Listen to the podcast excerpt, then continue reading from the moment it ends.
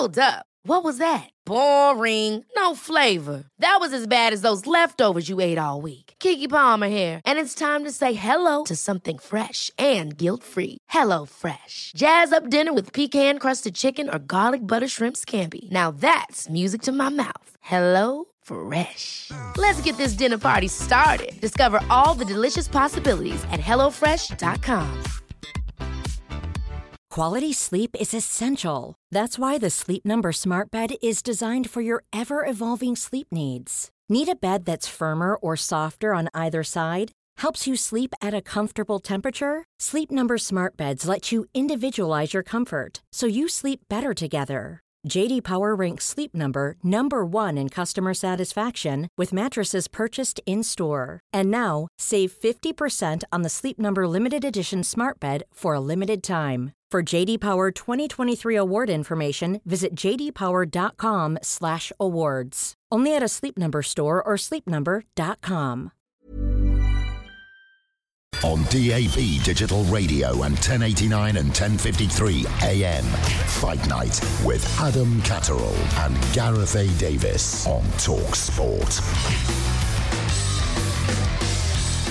Welcome to it. It is that time of the week again. Fight night on Talksport on your Saturday evening as we get stuck into all the biggest stories from the world of fight sports. You're going to hear over the next three hours the WBC heavyweight champion of the world, Deontay Wilder, will be speaking to the WBO middleweight champion of the world, uh, Demetrius Andrade. And of course, with him announcing his retirement this week, I think it's only fair that we have Tommy Coyle on the show as well. Talking points, there's quite a few.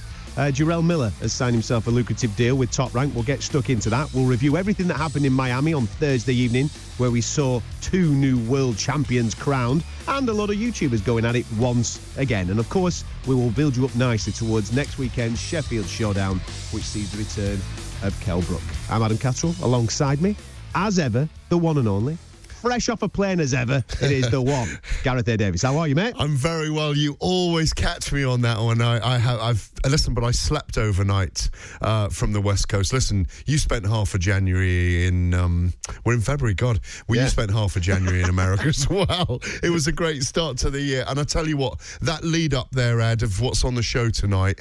Um, it's a really, really interesting time for boxing because there's loads of news stories swirling around, but there's a lot of meat to put on the bones at the moment, and a and some very significant stories. One of the things that you didn't mention there that I really want us to get into detail about tonight as well is the return of Jarrell Miller, Big Baby Miller as well. I did know. mention that. Oh, sorry. I did. I, I think I might have been putting um, some stevia in my coffee at the time. Oh, you put uh, your Stephen in your coffee then, my friend. You know I- what I mean? We will, of course, talk about uh, Jarrell's uh, new deal with Top Rank. No question about it. It's deep, though, isn't it? I mean, it's a Yeah. very deep thing because, it, you know, I mean, th- th- people often accuse boxing of, of a type of moral bankruptcy. It doesn't have it, but there are moments where it's really difficult to work your way through the uh, uh, the, the morass and the dichotomy that that goes on with, you know, a sport that where there's great danger. We're looking at safety measures all the time, and yet boxers who've tested positive for, um, you know, um, uh, fat trimming substance GW15, 16, it's called, um, strength building human growth hormone, band stamina building EPO. Yeah. Um, uh, you know, and are seven, eight months later. You know, just moving to another state in America where the law is different and taking out another license. Now, I've known Jarrell a long time. I knew when he was a kickboxer as well. But something deeper needs to go on. I mean, I think I'd like to see him come out and do some talks on why he was addicted to these things or taking these things or why he needed them as a crutch. And I think I just like a deeper discussion about about the thing and I know you agree with me on that because we both, you know, have a great deep um, admiration and love for the people we talk about, but they can't be put in danger and it can't be treated that you you can take these things and just come back 8 months later, take the hit, come back and have big fights. You want a deep conversation? We're going to have one later on, my friend. Don't you worry. And uh, you're more than welcome to come and join us. 08717 22 33 That's the telephone number if you want to get involved. You know where we are on social media. Do come and play with us on there. Uh, I mentioned that obviously next week Sheffield and Kell Brook's return. There's a couple of other little shows as well that we're going to be speaking about. One that happened this week in Miami, two new world champions crowned. Delighted Yeah. with that, and a couple of other things. But we're all building towards. Let's be honest. Let's let's let's get the elephant out the room. Yeah. We are all building towards February 22nd. That's what we're all building towards at this moment in time, where the WBC Heavyweight Championship of the World is on the line. It's Deontay Wilder versus Tyson Fury, part two. We're going to hear from Deontay, who was on with uh, Adrian Durham a little earlier on this week in a moment or two. But first of all, you've been over stateside this week, and they keep dropping these uh, press conferences on us at the drop of a hat, basically, don't they? It's like they decide the day before, and away we go. Well, it, it was mad. I was I was in a uh, we were in Vegas together doing you know Conor McGregor uh, against Cowboy Cerrone. I was going to LA the week after. Obviously missed the show with you last week in terms of being in the studio together, and went to cover the Bellator two three eight event where Cris Cyborg was was was crowned uh, fourth uh, a champion in a fourth uh, organisation, and and suddenly I think it was Thursday night there was an announcement that Fox Studios were going to host uh, a, a limited event for Tyson Fury and Deontay Wilder, um, in which. I've got to say, one of one of Tyson's brothers said afterwards, they were like brother and they were like girlfriend and boyfriend in there. They were like kissing and hugging the whole time, and they were a little bit. And it was fascinating to go along to it, Adam. And I, you've got some audio from it, have you? Or um, Well, are we going to listen to Deontay? We're later? gonna, yeah. Deontay was on with Adrian Durham um, on Thursday, I think, 'cause he's attending the Super Bowl this week. So we'll hear that in a moment or so. But I just wanted to get your take on that press conference because, a- as you rightfully said, there, there was a lot of admiration in there. Tyson sat down, he's paying him all the compliments in the world. Deontay's doing the exact same thing back, and I'm thinking, these two actually really like each other. You know, they, it's, it, I, I kind of wanted just a little bit of spice. I wanted to see so Tyson. wanted it. Yeah, I wanted Tyson to get inside his head, just to rev him up a little bit, and it wasn't coming. Do you know what? I, I- as a, as an older chap as I am now, I remember when I was a kid watching Michael Parkinson. Remember the Parkinson chat show, yeah, hmm. on on whatever it was, the BBC uh, at the time, um, and Joe Frazier and Muhammad Ali in a studio together in their suits, ending up having a scrap. Hmm. And and everybody remembers that. And I thought we, we all piled in there. There were there were probably I don't know, 100 media there for the day. We were in the studio with Kurt McAfee. I've worked with him before on ESPN years ago on the UFC. Um, you know, he's a brilliant old school presenter. Um, Heidi Androl there, um, who, who had a kind of couple of shaky moments with them both, kind of not being able to say the word pussy out loud live on air. Do you know what I mean? It's a small cat, is a pussy. Um, but, you know, as, as an insult, you know, because Tyson. That's, Fu- that's how we kick off our Saturday nights. there you go. Gareth, there's no dump button on this show. No, Gareth no, just no, goes so- straight in. no, but, no, but the thing is, what, what was weird was it was all set up. They both had their big walkings, a bit of, you know, kind of smoke and, and a bit of music. And Yeah. it was all set up. But I think everybody froze because they were in the studios and they were just, it, it ended up as a, as a love and respect fest. And listen, they've done 36 minutes with each other already. They've both gone to the well in a lot of ways. Um, it was an extraordinary fight that we were both at December the 1st, 2018. And there is a lot of respect there. But what's going to really sell this fight in the mainstream is to see what they're thinking about in their deep, dark brains, hmm. in, in that kind of, in that warrior brain, in the fight brain, in that bit where they flick the switch at him and they don't have any respect for each other. What they're trying to do is put the lights out on each other. And we didn't get that at all hmm. in the room. And I, and I, followed Tyson around onto several other shows, the car wash as they call it, after that that that press conference in the Fox studio, and he was saying, "Well, I didn't. They told me it was live on."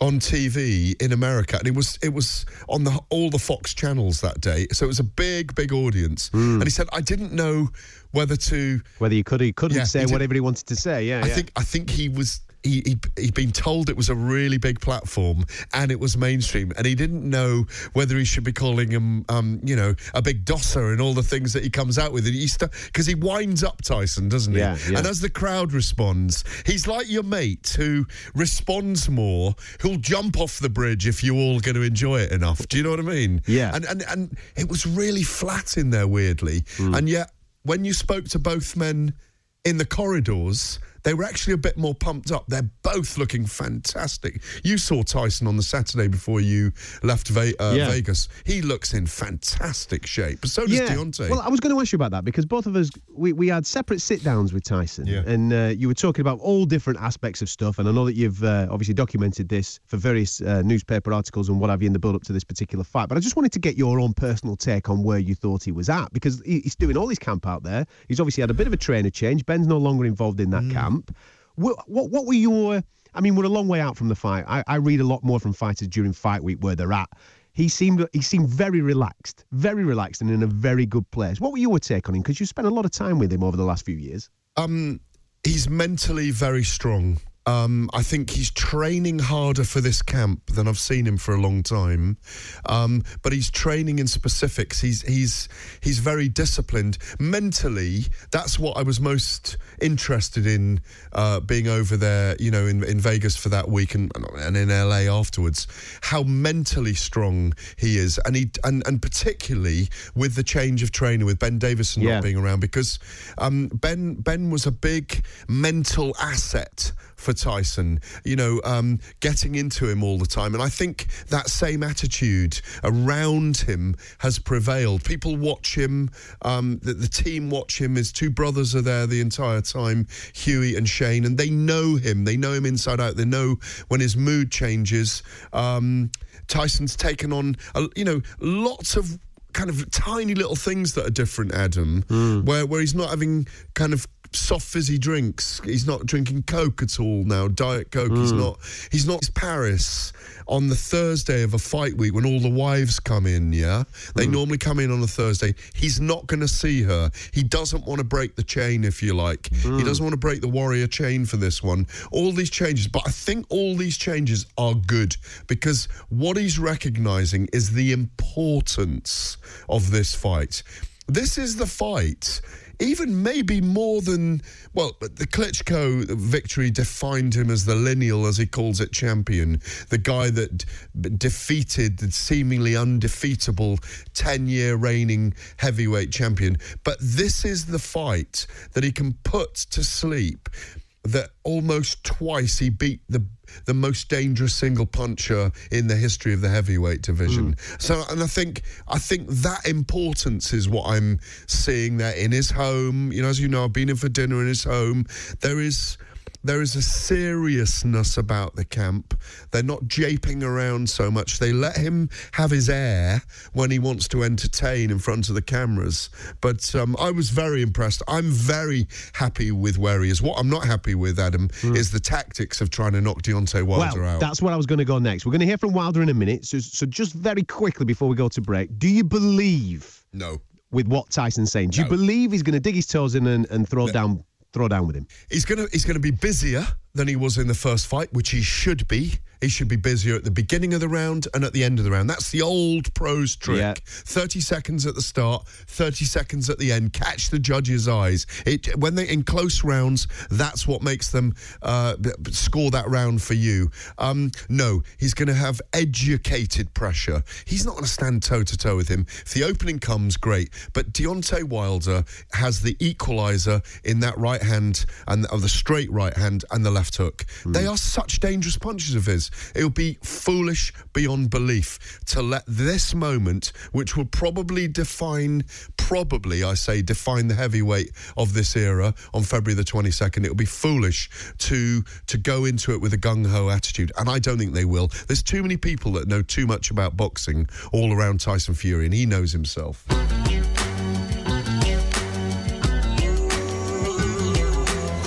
Uh, now then, earlier this week, Deontay Wilder, the WBC heavyweight champion of the world, was out and about in Miami, enjoying himself, taking in everything that the Super Bowl has got to offer. And our boys were out there. Will, Gavin, Ollie Hunter, they're all out there enjoying themselves. We're going to bring you some fantastic coverage of the Super Bowl tomorrow. But they managed to grab him, have a little bit of an interview with him, and then get him on our drive time show to have a conversation with Adrian Durham. They talked about all different aspects of where Wilder's at at this moment in time, preparing for his rematch with Tyson Fury.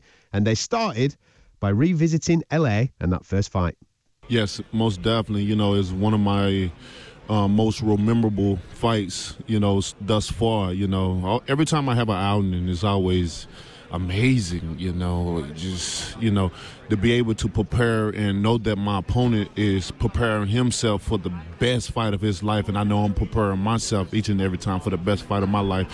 And when we come together and share each other energies in the ring, it just create amazingness. You know, it just create excitement and thrilling fights. And I'm just I'm just so happy to be a part of this division and um, to bring it back to light where um, years ago, ten years ago, it was just in a dark place, Yeah. and um, no, you know, really, no one really knew who was the heavyweight champion of the world. Were you know, I, I can at least speak speak for here being in America. So, you know, to go back and look up on that, even just to hear it on the radio, you know, it reminds me of the times when um, I you, you used to see on TV where back in the day how you know you have to you used to have to listen to the sports on the radio or when my grandmother them used to you know talk because my I never was able to um, um, never able to interact with my grandfathers because they passed away before before my time. But my grandmothers used to tell me everything about my grandfather them and how they love sports and how they used to listen to it on the radio and listening to it. Listen to that fight now on the radio. It's like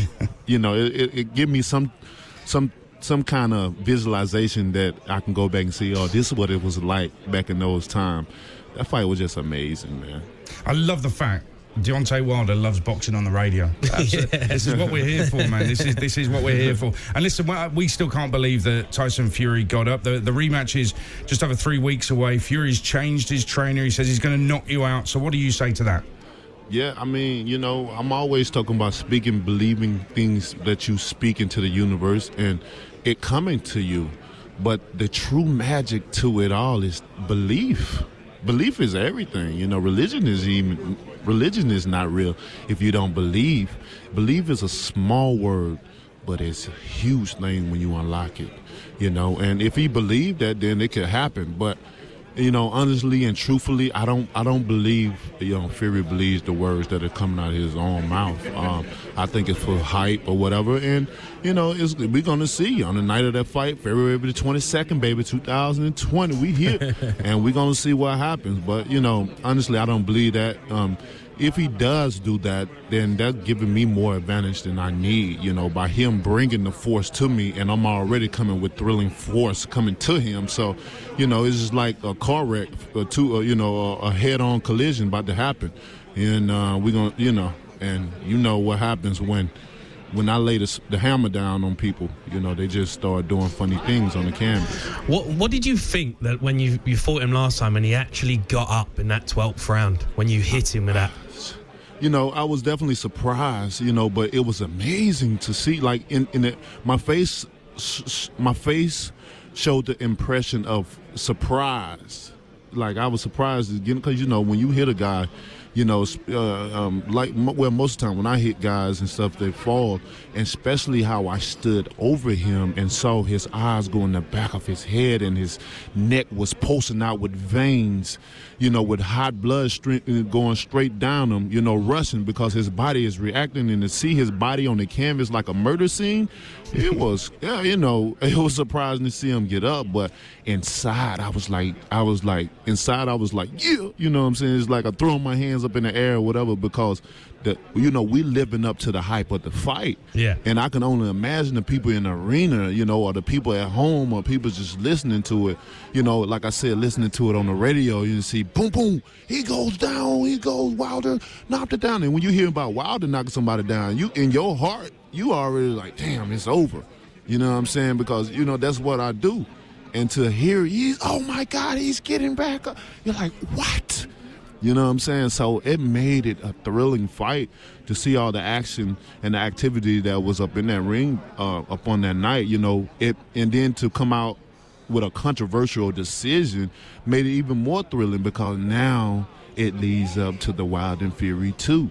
People understood the first fight. You know, a lot of people didn't believe in Fury, and then now is even is different because the because of him getting up and you know how thrilling that fight was, it makes it that much more exciting. So everything everything worked out works out for the greater good, man. For those who love God and and man, you know, we're two beings. Although we get in the ring and we do our thing and have to release our negative energy amongst each other, each other outside of the ring. We're two guys that believe in a higher power Mm-hmm. and love God, man, and love what we do to support our family.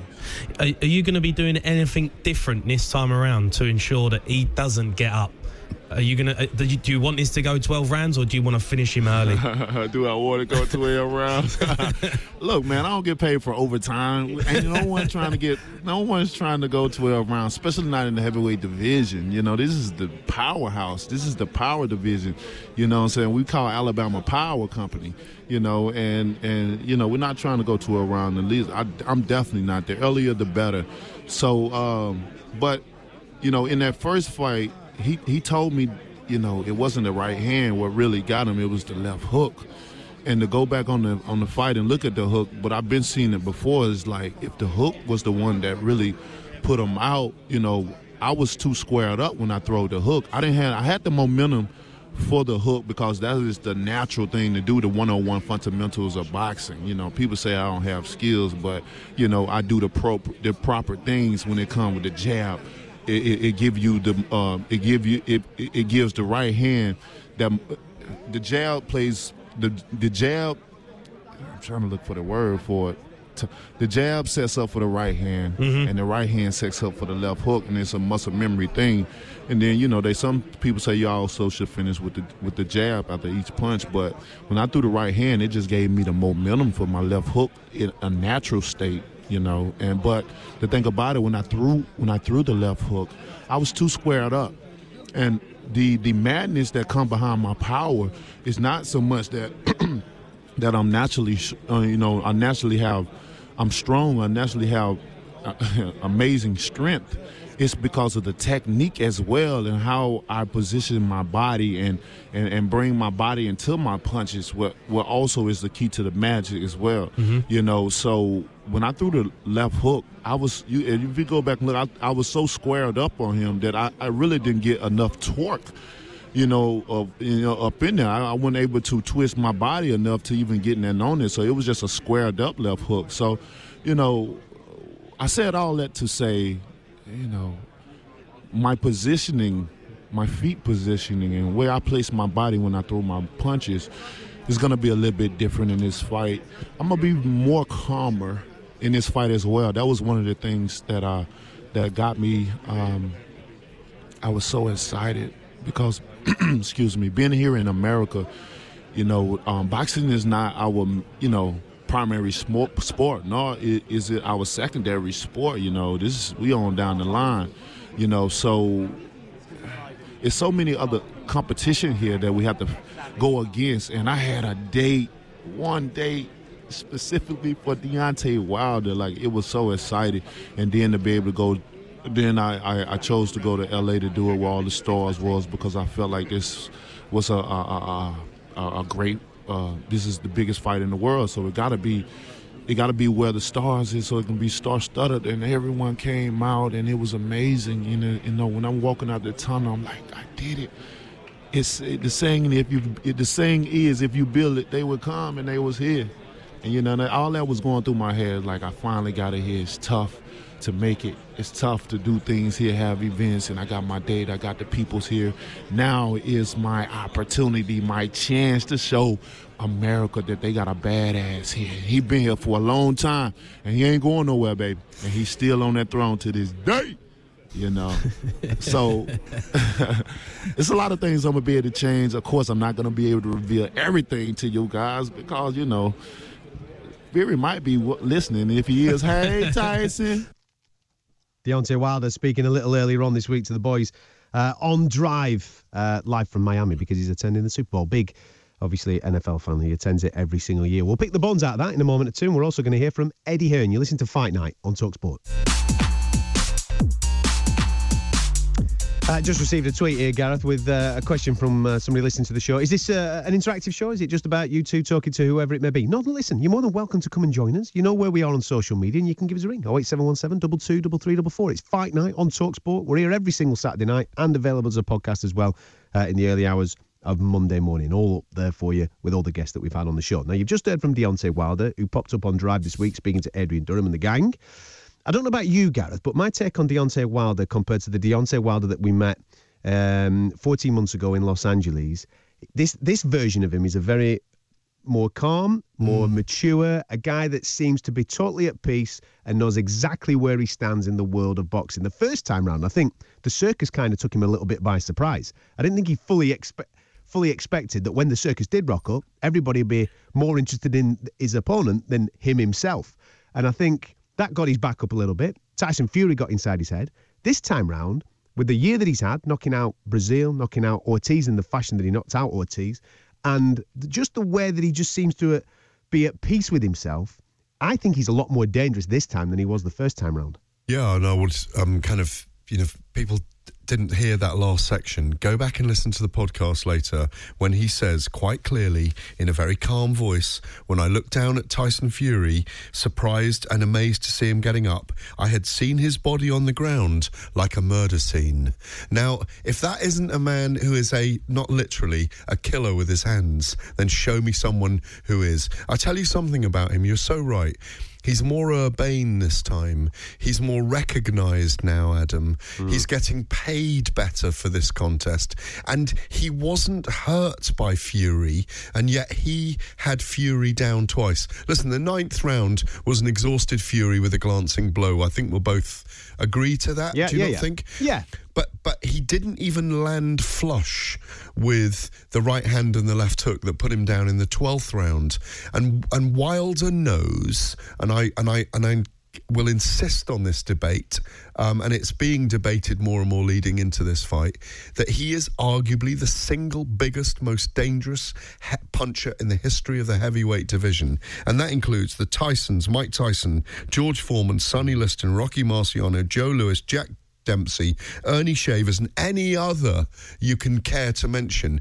He knows that Tyson Fury is becoming a bigger and bigger and bigger name in America. He's the Fox guy. Fury is the ESPN guy. Fury's under um, Bob Arum in the United States. There's great leverage uh, there for, for Tyson Fury, as you will have witnessed in the last year going over there as well. The, the, and what Deontay Wilder has is like Tyson Fury, as I mentioned before the break, uh, in the first section rather tonight, that he has a massive opportunity if he can rid the division of the Gypsy King by knockout.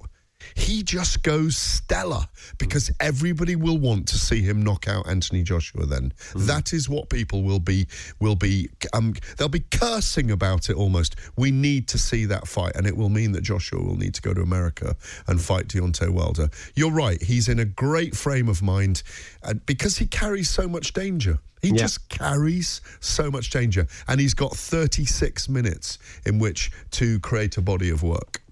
Well, he only needs two seconds in that 36 minutes, doesn't Mm-hmm. to do what he does? Um, Eddie Hearn's been in the United States this week. Obviously, he had a show in Miami, uh, a fantastic show as well, of which we'll get to a little bit later on in the programme. But uh, he was talking to the guys on Radio Row for the Super Bowl this week. He popped up, chatting to our NFL team, Will, Ollie, and uh, Matt. Uh, and he started the conversation talking about AJ and how close they are to making a deal for his next fight. He's got two mandatories. The first one that he has to deal with is Kubrat Pulev. The next one he has to deal with is Alexander Usyk. So it's a pretty tough year for him. But also, we want to see what happens on February the 22nd with uh, Wilder against Fury because we want to try and push for that after the Pulev fight as well. So it looks like end of May, early June. Kubrat Pulev looking to come home to London. He hasn't boxed in London for what will be coming up to two years by the time that fight takes place.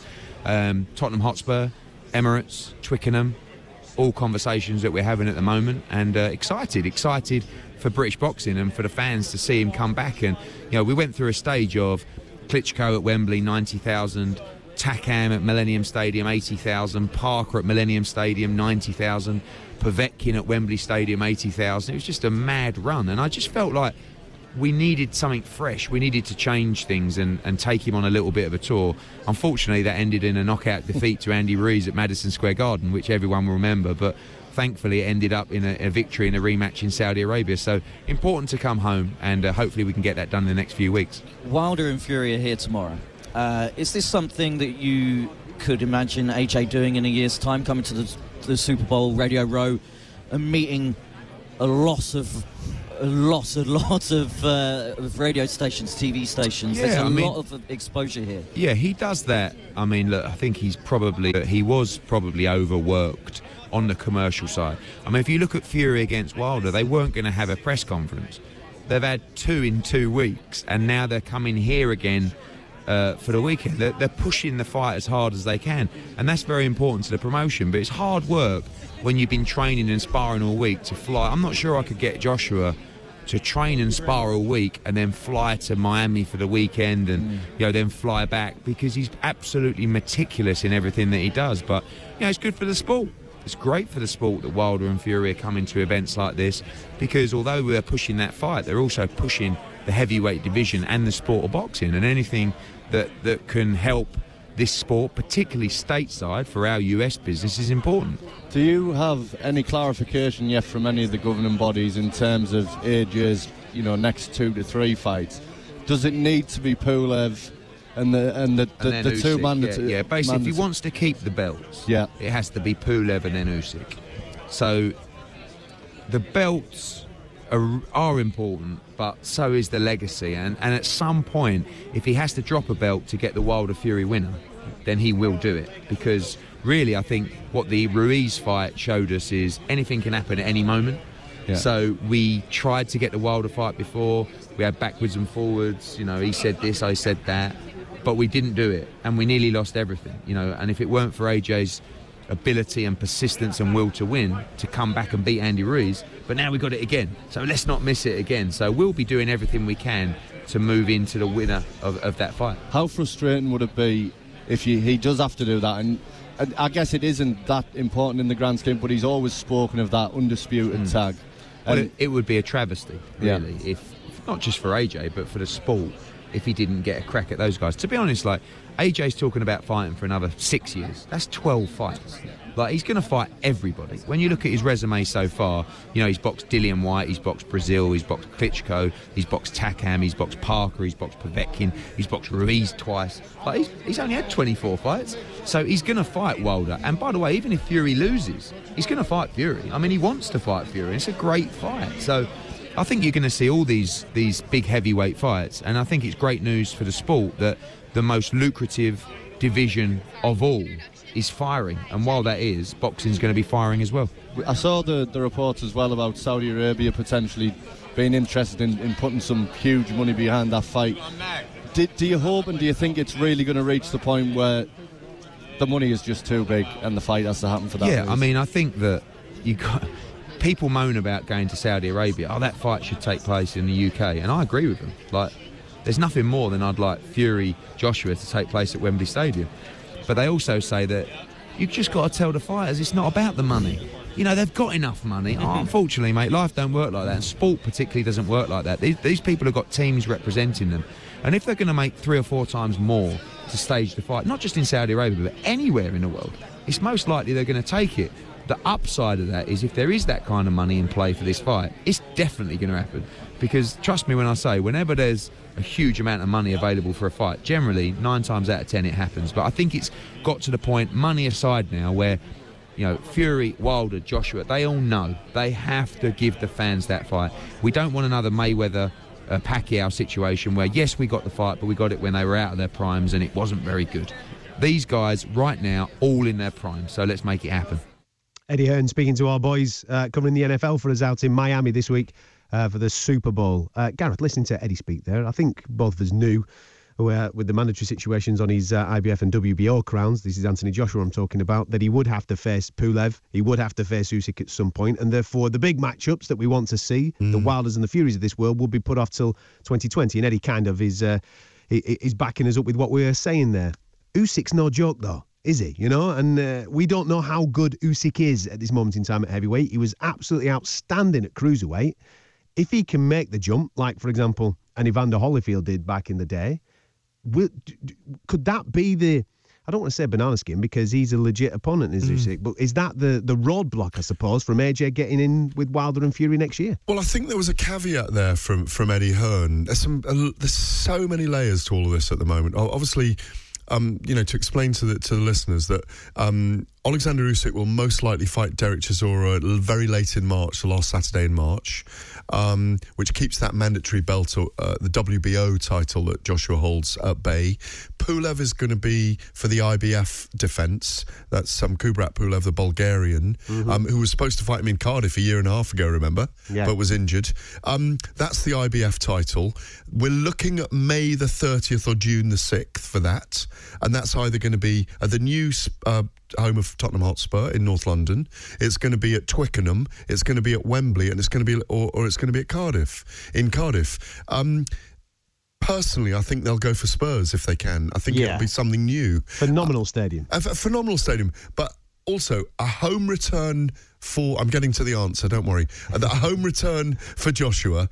If that goes really well, if the right things happen in the fight between Fury and Wilder on February the 22nd, if there is, as Hearn just mentioned, an inordinate amount of money offered up by the Middle East, and 25, 30,000 fans will travel, and I think they will for that fight, by the way. For which one? To, um, for, for Fury against Joshua. Okay. I think you will get, I think we'll get the biggest travelling mass ever for for a fight, even if it's in Saudi Arabia. Um, if they're offering four times or three times what those fighters are going to make in the UK, they will go for the money. Unfortunately, as we saw with the Andy Ruiz fight with with Anthony Joshua uh, last December, when the the seeds were sown for this or set in the ground, and now they're going to grow and, and, and get bigger and bigger. There, there, there is there is money to be made there. Um, you know, we we we are. Let me So just you, make, so you, just to, just to just to confirm for people listening, you believe that if all goes well with AJ Pulev and all goes well from a British point of view with Fury Wilder, that Yeah. we could see AJ Fury this year rather than next. if if if if that's the way it stacks up, that Wilder does not immediately. Let's say Wilder does get knocked out in two rounds. He'll want to rebuild a little bit um, because people will be saying he was beaten on points by, by Fury and he was knocked out in two rounds by Fury. I don't think Fury will knock him out in two rounds, but you don't know. It's heavyweight boxing. Of course. And, and, and you do have to expect the unexpected. Um, let's say Wilder doesn't want to uh, enact the immediate rematch clause, okay, where they have a trilogy fight. Let's just say he doesn't want to. The next fight for Fury is Joshua. Hearn wants it. I've spoken to Tyson myself. He wants the Joshua fight. Bob Arum wants the Joshua fight. We are seeing Fox and ESPN coming together to broadcast in America. The rival broadcasters for only the fourth time in history, the first time for those two in the United States. Hmm. When there are hundreds of millions of dollars to be made from an event, of course they'll do it. We have to be very careful here, Adam, I think. You know, we spend our lives around fight sports. We're going to talk about the UFC and Bellator and MMA later as well. There are some very, very, very big fights brewing in that sphere. There are some very, very, very big fights in boxing at the moment involving these three individuals we're talking about and probably Canelo and either BJ Saunders, Billy Joe Saunders, Callum Smith or, or Morata. Um, these four names, these three heavyweights and Saul Canelo Alvarez, are the three or the are the quartet of names that generate huge money. But then after them, the drop once these guys have gone is enormous. Hmm. It, it, there is not there is not stardom on the same scale. And, and what concerns me a little bit at the moment, of course, I want to see all these fights. Of course, I want to be at them. That that we are going for these hugely promoted fights. Just as we saw, it was a good card in Miami on Thursday, but we also saw Jake uh, Paul against the guy with the big nose is all I can say. I can't remember his name now. Um, but but and but and they and they're YouTube stars. We, we're getting over promotion at the moment rather than the building of very very strong cards. Well said. And and, and you know you know me. I, I mean I, I'm I'm not a huge critic in general of cards that are put together. I let promoters do what promoters do, but I, f- I, I really feel at the moment there are stories swirling around everywhere. This is big. This is huge. Let's build boxing properly. Otherwise, when these four or five stars go, we're going to be left flat and have to rebuild again. Ryan Reynolds here from Mint Mobile. With the price of just about everything going up during inflation, we thought we'd bring our prices down. So to help us, we brought in a reverse auctioneer, which is apparently a thing. Mint Mobile unlimited premium wireless. Ready to get 30, 30, bit to get 30, bit to get 20, 20, 20, bit to get 20, 20, bit to get 15, 15, 15, 15 just 15 bucks a month. So, Give it a try at mintmobile.com slash switch. $45 upfront for three months plus taxes and fees. Promo rate for new customers for limited time. Unlimited more than 40 gigabytes per month. Slows. Full terms at mintmobile.com. Quality sleep is essential. That's why the Sleep Number Smart Bed is designed for your ever evolving sleep needs. Need a bed that's firmer or softer on either side? Helps you sleep at a comfortable temperature? Sleep Number Smart Beds let you individualize your comfort so you sleep better together. JD Power ranks Sleep Number number 1 in customer satisfaction with mattresses purchased in-store. And now, save 50% on the Sleep Number limited edition Smart Bed for a limited time. For JD Power 2023 award information, visit jdpower.com/awards. Only at a Sleep Number store or sleepnumber.com. Here's a cool fact a crocodile can't stick out its tongue. Another cool fact you can get short term health insurance for a month or just under a year in some states. United Healthcare short term insurance plans are designed for people who are between jobs, coming off their parents' plan, or turning a side hustle into a full time gig. Underwritten by Golden Rule Insurance Company, they offer flexible, budget friendly coverage with access to a nationwide network of doctors and hospitals. Get more cool facts about United Healthcare short term plans at uh1.com.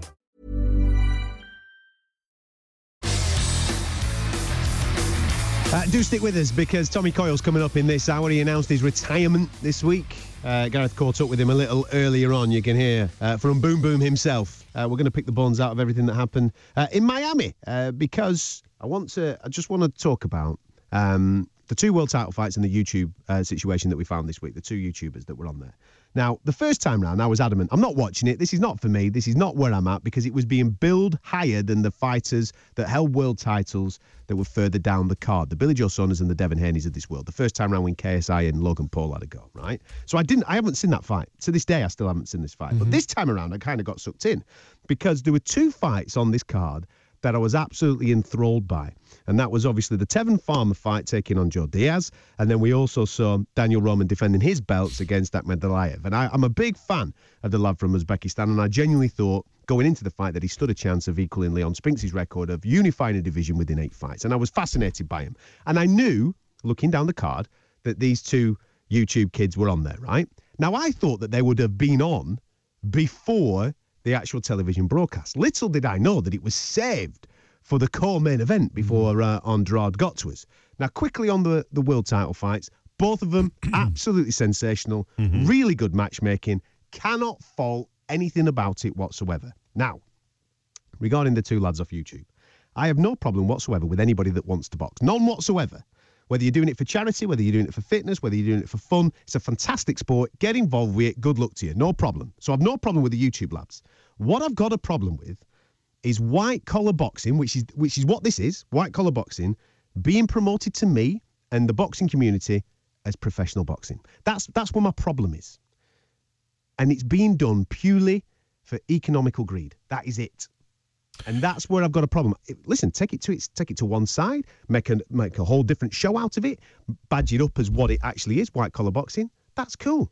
But when you merge it then with professional boxing, with world title fights, with elite level boxing, you're confusing the audience. And then I then I get on my IO iOS about it. I don't know where you're at, but that's where I'm at with it. Well, the, well, the lines are very blurred. I mean, I, I, obviously, as you know, I mean, I went out to cover um, Jake Paul's brother Logan Paul against KSI mm. in November um, in Los Angeles, and obviously that that went down as the main event in many ways, and, and it was.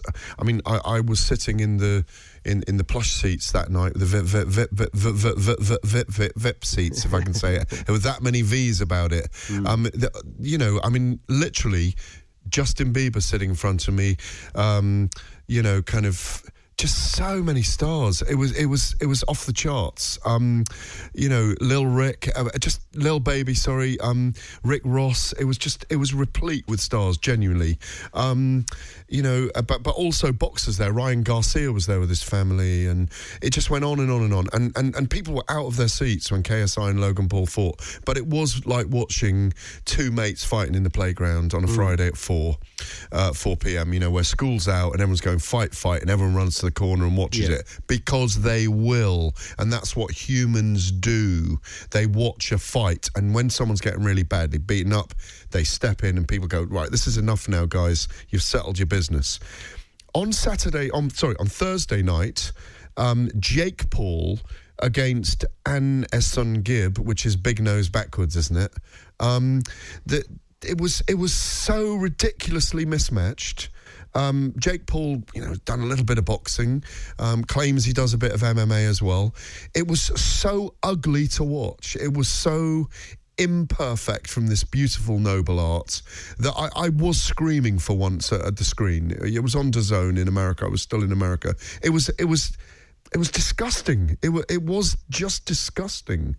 At the very least, KSI and Logan Paul were in really good shape in November, and they tried their hearts out, and it and it felt like a one-off. And as I said to you at the time, I, th- I think you agree with this, they did separate press conferences for the event. They they, they kind of separated Billy Joe Saunders and Devin Haney, who were our world champions, from KSI and Logan Paul. But this one, I thought they would, I, the kind of language, the distastefulness between them, um, you know, it, it just didn't, it was all very, very crass. And I think we're on a, on a very dangerous line at the moment. Yeah. Um, because we are talking about is Terence Crawford going to fight Conor McGregor, who's in Disneyland? Is Disneyland today, by the way, uh, with D. Um, there's pictures out there on social media at the moment. Good for him. We've but that, to be very but that there, Gareth, right? we, yeah, but that know? there, Gareth, with, with Terence Crawford and Conor McGregor, because a few people have come back at me this week saying, "Well, you were all for Mayweather McGregor." Well, hang on a minute, Mayweather and McGregor are trained fighters. Yes, it's different disciplines coming together to to maybe make a circus, Yeah. but they're both trained fighters. These are lads that are, you know, they. They're making YouTube channels and various things like they're not trained fighters. They've Yeah. been doing it for five months and they've been thrown in at, the deep end like this. Now, listen, I have no problem whatsoever with anybody wanting to make a few quid. And people, again, will throw this argument towards me. They're bringing new eyes to the sport. Yeah. Show me the evidence that that is happening. I get that the numbers are up on YouTube channels, and I get that the numbers are up with DAZN or Sky mm, or whatever mm, it may be. Mm. But are those young kids that are coming to watch these, because that's what they are, the young kids coming to watch these two fighting, not me, young kids. Are those young kids sticking around to watch Andrade? Are those young kids watching the two uh, world title fights previous to this? I don't think they are, because if you look at the arena on Thursday night, it cleared out when Andrade blooming came to walk. They'd already gone. Yeah, yeah. There, there, there were. You could see. I think I, I remember at the time. Uh, there were some very peed off pro boxers commenting on social media that they, they really they didn't it wasn't quite the same with KSI and Logan Paul when they fought. But this time we'd had the one off event. We'd had the one off event with them as pros uh, professional fighters on a card with with pugilists with professional boxers who have a career doing it. But I think it was beyond the pale this time. And um, is it bringing new eyes? Yeah it probably is. I think what what DAZN, what Eddie Hearn, what Sky are searching for is that kind of 15 to 25, 15 to 30 audience, Generation Z as they're called, aren't they? That- can can is there a way of opening the portals to get those uh, that that audience, that 15 year kind of uh, age get age generation into into boxing, into fight sports, into fight sports as an event. There is definitely an attempt. I think we've got to find a different way of doing it. I say we, we're not the ones doing No. it, but Listen, um, one thing that it's definitely doing, and I I think this is the the, the benefit to obviously we're, we're giving it a bit of a slag at the moment, but to give it its benefit, what I think it will do is the young kids that are out there that are watching these lads on YouTube.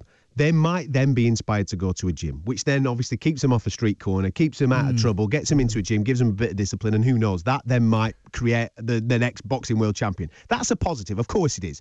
My problem is, is when you're merging it with the sport that I love. Why can't it be a separate thing? Why have they all got to be on the same bill? The kids are going to watch it anyway. Stick it somewhere else. Don't merge it with world title guys. Don't do that. Put it somewhere else. I've no problem with the show. No, like I said, no problem with anybody boxing. No problem with anybody making a few quid. Make its own program. Make a YouTube thing. Make a reality thing. Make whatever it is that you want to make. Don't merge it with the likes of a Demetrius Andrade world title fight. Yeah, well, it's it's it's almost um, as if you had, um, you know, Elton John, of maybe a younger Elton John, wanting to play five-a-side football with his with his with his favourite kind of footballers, but having the money to be able to afford to to have his own team in a five five-a-side football tournament that was treated as a serious football event. Do you know what I mean? Uh, or if someone had, you know, um, if Roman Abramovich wanted to play with his own five-a-side football team in a league that's filmed on TV and people pay to watch it, th- th- that's the that's the that's the place we're heading to with that, and and the brakes need to be pulled on it at some point. I mean, I think.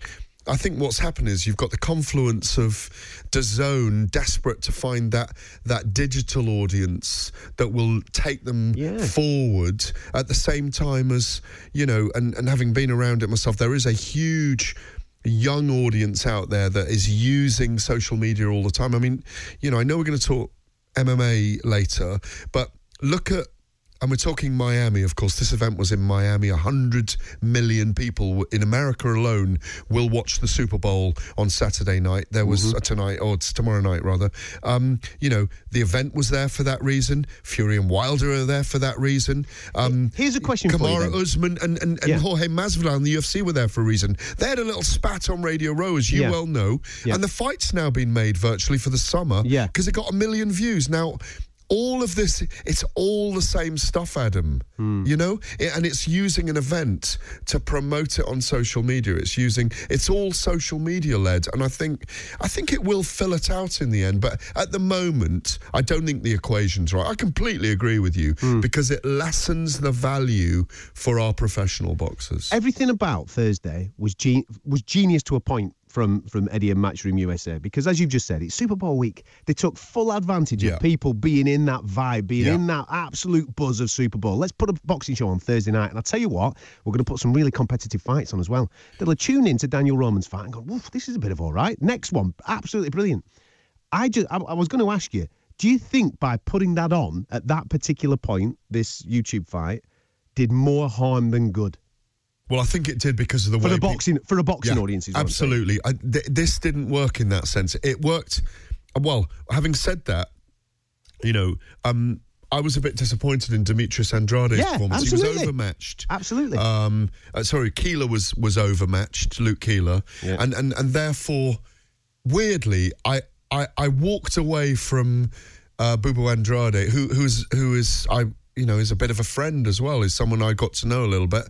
Um, who's a brilliant, unorthodox southpaw boxer who I really want to see fight Billy Joe Saunders. At the end of the day, he took his belt. Remember when Billy took a nasal spray um, and, and had the belt removed from him. Um, I, I, I went away from that Andrade Keeler fight thinking, eh, I'm not so keen now on seeing Andrade and Billy Joe Saunders. I'm with you. Yeah, it's so weird, isn't it? Yes, it is. Um, but so it didn't do a lot for him in that way. As you said, it did a lot for Jojo Diaz. Um, didn't do a lot for Tevin Farmer because he lost his belt, damaged his hand early on in the fight, and couldn't use his jab quite so much. You know, but Jojo Diaz with a huge cut on his eye, dramatic, heroic um, uh, world title for him. Um, but it was a it was a strange event in many ways. Um, it was uh, for me. It was going so well, and then it just flatlined because of that. You because of that YouTube moment, and I think the audience obviously then left the arena. A lot of them left the arena when Andrade was fighting, which kind of maybe had an effect on his performance. Don't get me wrong; he came out really, really fast. We'll get to that in a minute. But then it ju- it just seemed to peter off. Whereas we had two brilliantly matched world title fights With world Diaz title- and, uh, Malade- uh, world title, yeah. yeah, Yeah. world titles changing hands. I'm thinking this is brilliant. It's a stroke of genius. This Thursday night, my Super Bowl week, fantastic. And I just thought that it shot itself in the foot a little bit. Lucky tied to Tommy Coyle with a piece of elastic.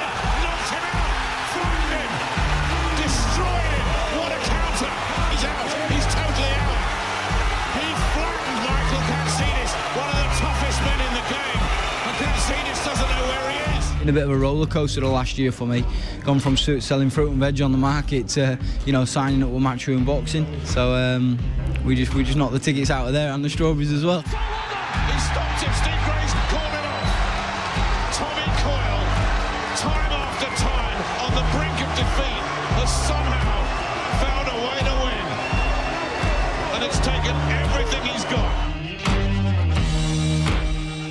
Can't help but have a smile on your face when you're talking about Tommy Coyle, and I've no doubt over the next 10 minutes, as you listen to him speak, you'll be smiling as well. Earlier on this evening, Gareth A. Davis caught up with Boom Boom.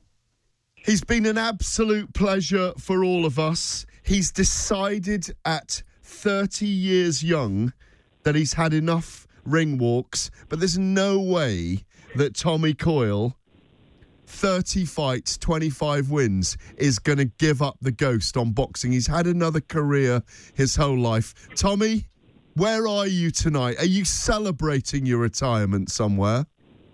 I, am, but nothing huge. Just gonna go and have some food with my brother, his wife, um, and my wife. So yeah, just a, a little bit of food and a few, maybe a few drinks, since I don't have to watch my weight anymore.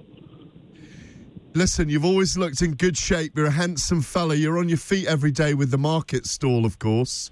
You know, you've got your produce and, you know, you're a physical, kinetic guy. I don't want to see you slipping out of shape now. Uh, certainly not. Listen, boxing is my therapy, whether I'm fighting comp- competitive or just, you know, keeping my hand in. I'll always be involved in the game. I'll always be in the gym. I'll always be training.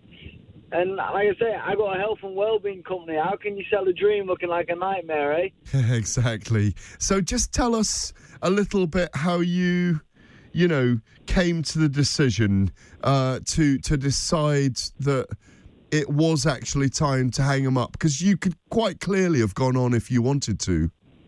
Listen, I've had a phenomenal career. I've had a, a real, real great journey. But all journeys must come to an end. And I don't want my journey to be um, in a in a back alley somewhere. What I'm trying to say is I don't want to box on a, a small hall show. Um, and I wanted to go out, uh, which was my pinnacle, and my pinnacle would, would, would be and always will be fighting at Madison Square Garden. You know, I never dreamed of, of getting that far um, or doing as well as I've done. I've done much more than my my my ability should have ever allowed me. But um, I just I want to get out of the listen. The way I fight, Gareth, inviolable on the body. Um, you know, I've been in many many wars. I've had many tough fights. Granted, I've made hard work of them, but um, I have a beautiful family, three amazing children, an amazing wife, and 25 years I've dedicated my life to this sport. And I always said that I'd get out with all my faculties intact so I can continue to be a good father and, and do good business, really. You know, I have a great company. Um, I saw you that night after the Chris Algieri fight. Um, And you were, you know, you were in the first row of seats at Madison Square Garden. We had a little hug then. We've been friends for a long time. I've covered you a long time.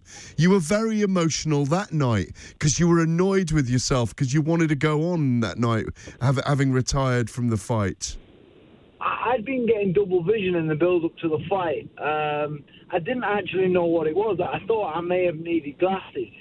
Um, and then I'd, so obviously I'd mentioned it to Jamie, and I guess at the time I thought I'd made the mistake telling Jamie that I was getting double vision in the fight, which caused him to halt the fight and pulling me out.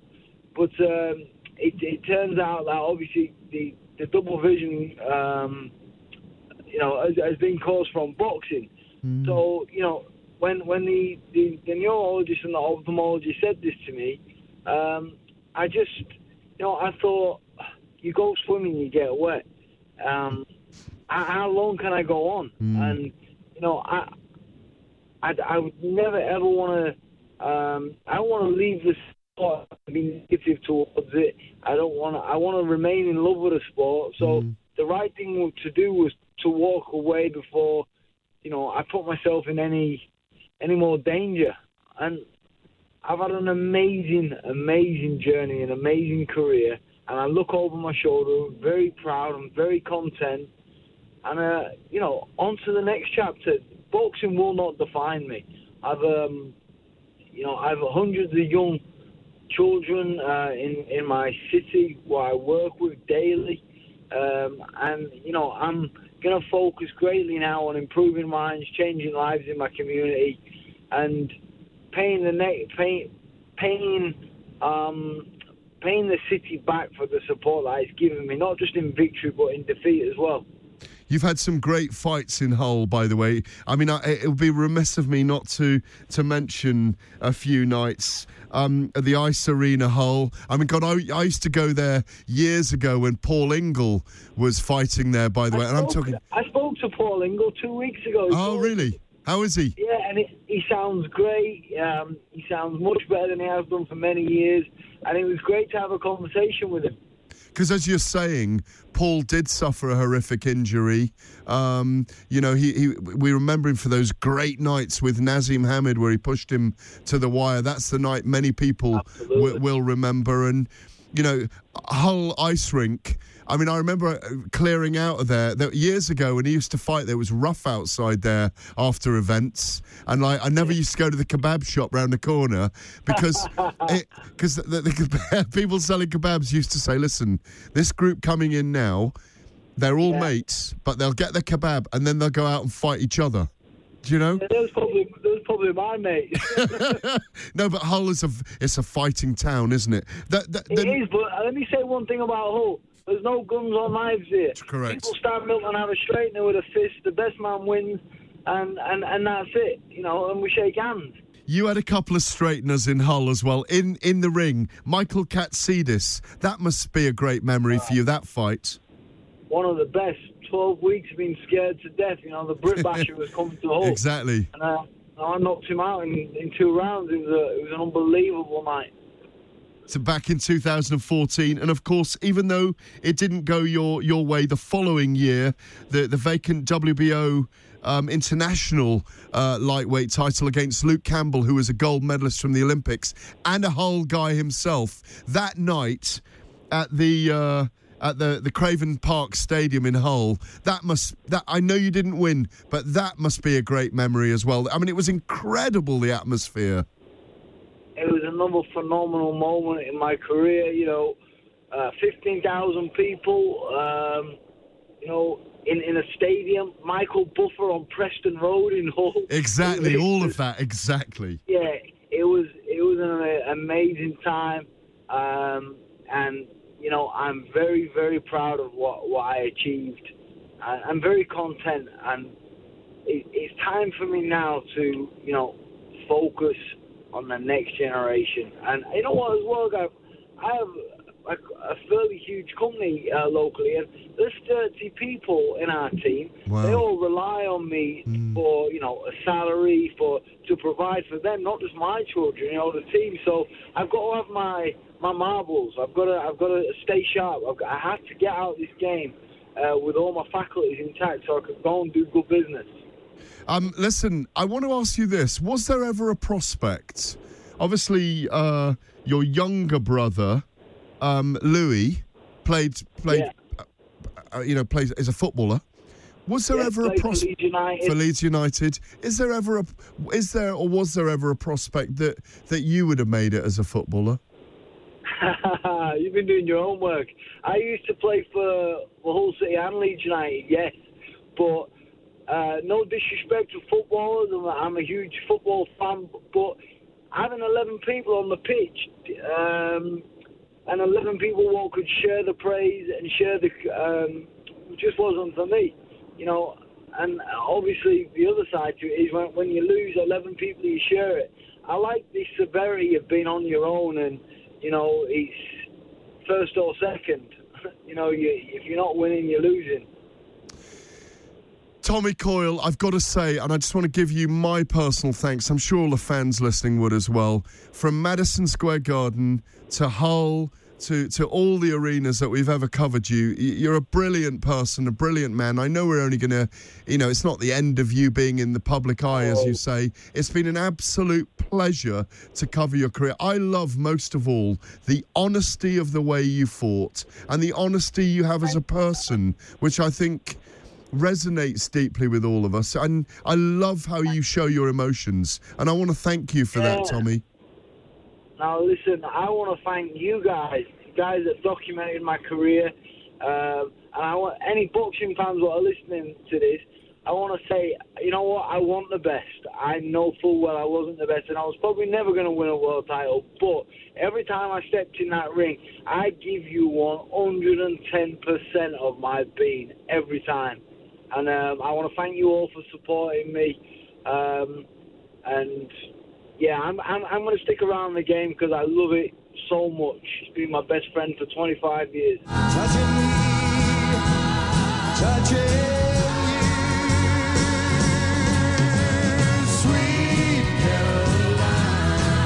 listen to Fight Night on uh, on Talksport. Don't forget, if you missed any part of the show, uh, it will be available as a podcast for you. You can get it on our website, talksport.com, or you can head uh, to iTunes. You're just looking out for Fight Night. Loads of guests on here. Uh, earlier on, you heard from uh, Deontay Wilder. You're going to hear from him again in a moment or two.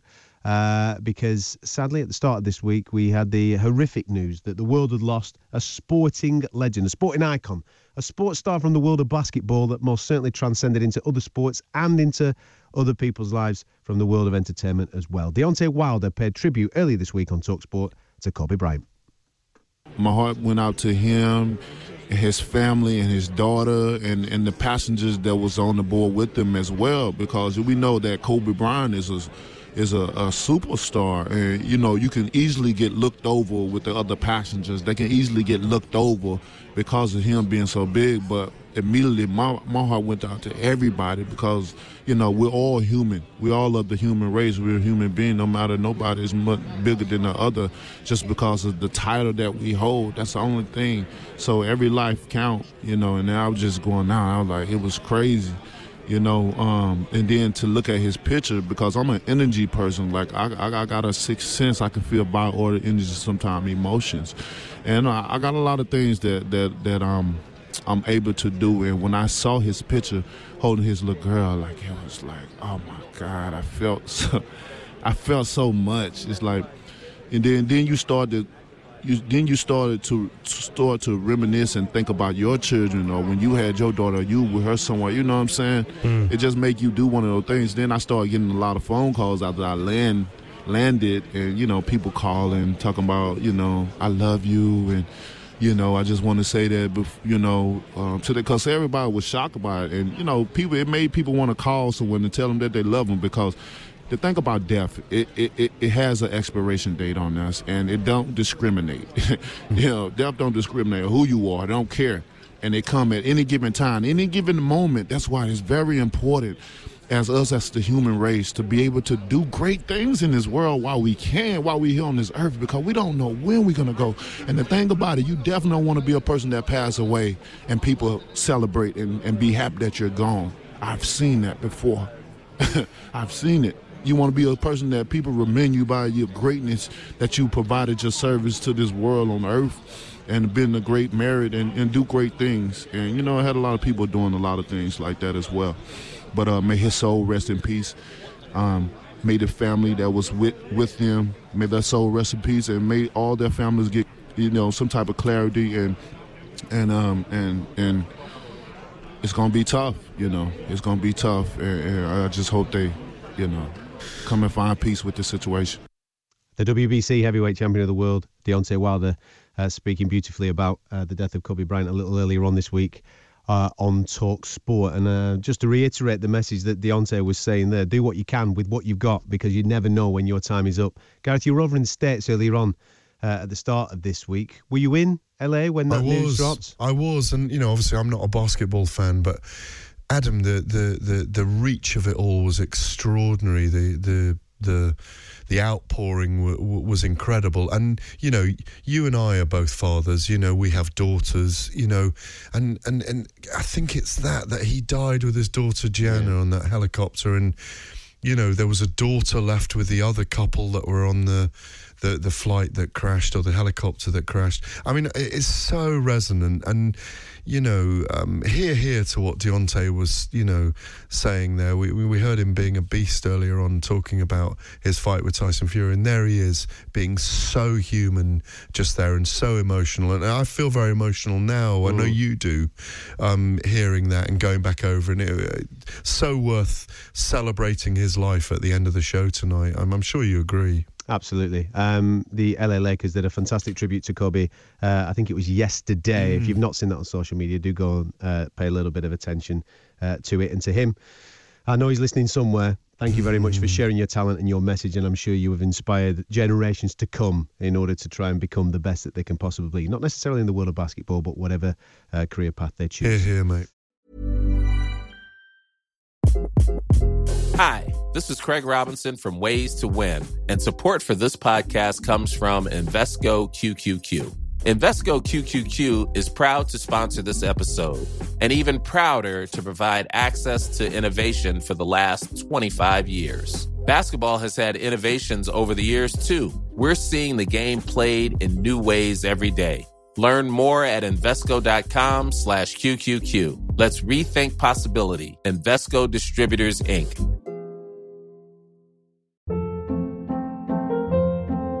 Hold up. What was that? Boring. No flavor. That was as bad as those leftovers you ate all week. Keke Palmer here, and it's time to say hello to something fresh and guilt-free. Hello Fresh. Jazz up dinner with pecan-crusted chicken or garlic butter shrimp scampi. Now that's music to my mouth. Hello Fresh. Let's get this dinner party started. Discover all the delicious possibilities at hellofresh.com.